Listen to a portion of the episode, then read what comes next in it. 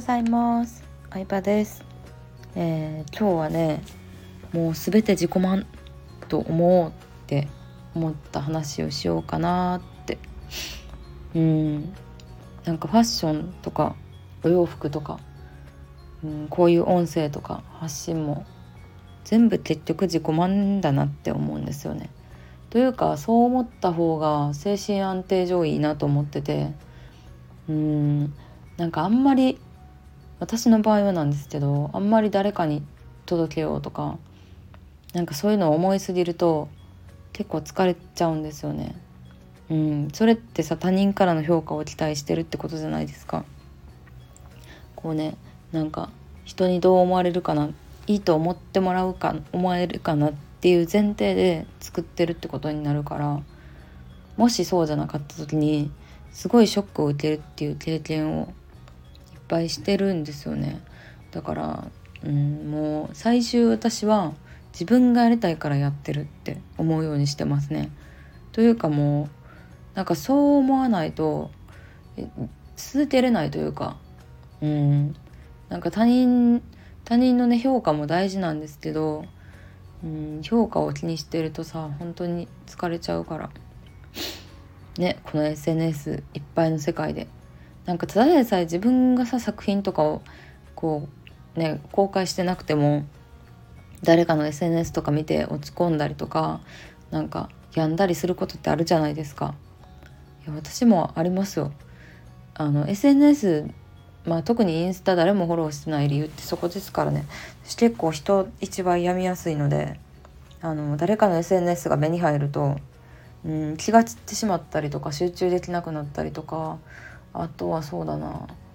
うんなんか比べてしまったりとかするので自分よりすごい人が圧倒的にいっぱいいる世界なので。だからそれを見ないために誰もフォローしてないっていうのがありますね。うん。まあ、そういうわけであの、まあ、服メイクとかもそうじゃないですか。なんかアイシャドウをちょっと変えたぐらいでまあ誰もね人のこと見てないですからね。そうなんかさ例えば昨日会った友達がさどんな服着てたとかさなんか多分すごい服が好きな人じゃなかったら覚えてないと思うんですよねどんな髪型してたとかどんなメイクやったとか覚えてないから私はまあメイクとかファッションも好きなんですけどあくまでもそれは自分のためって思ってやってますね。うん、なんかもう絶対さ、うん、特に旦那さんとか男の人がメイクの違いに気づくなんてこと絶対ないじゃないですか。だからなんか自分で勝手に好きでメイクを変えて相手に気づいてもらえなくて落ち込んでみたいなのをしたくないから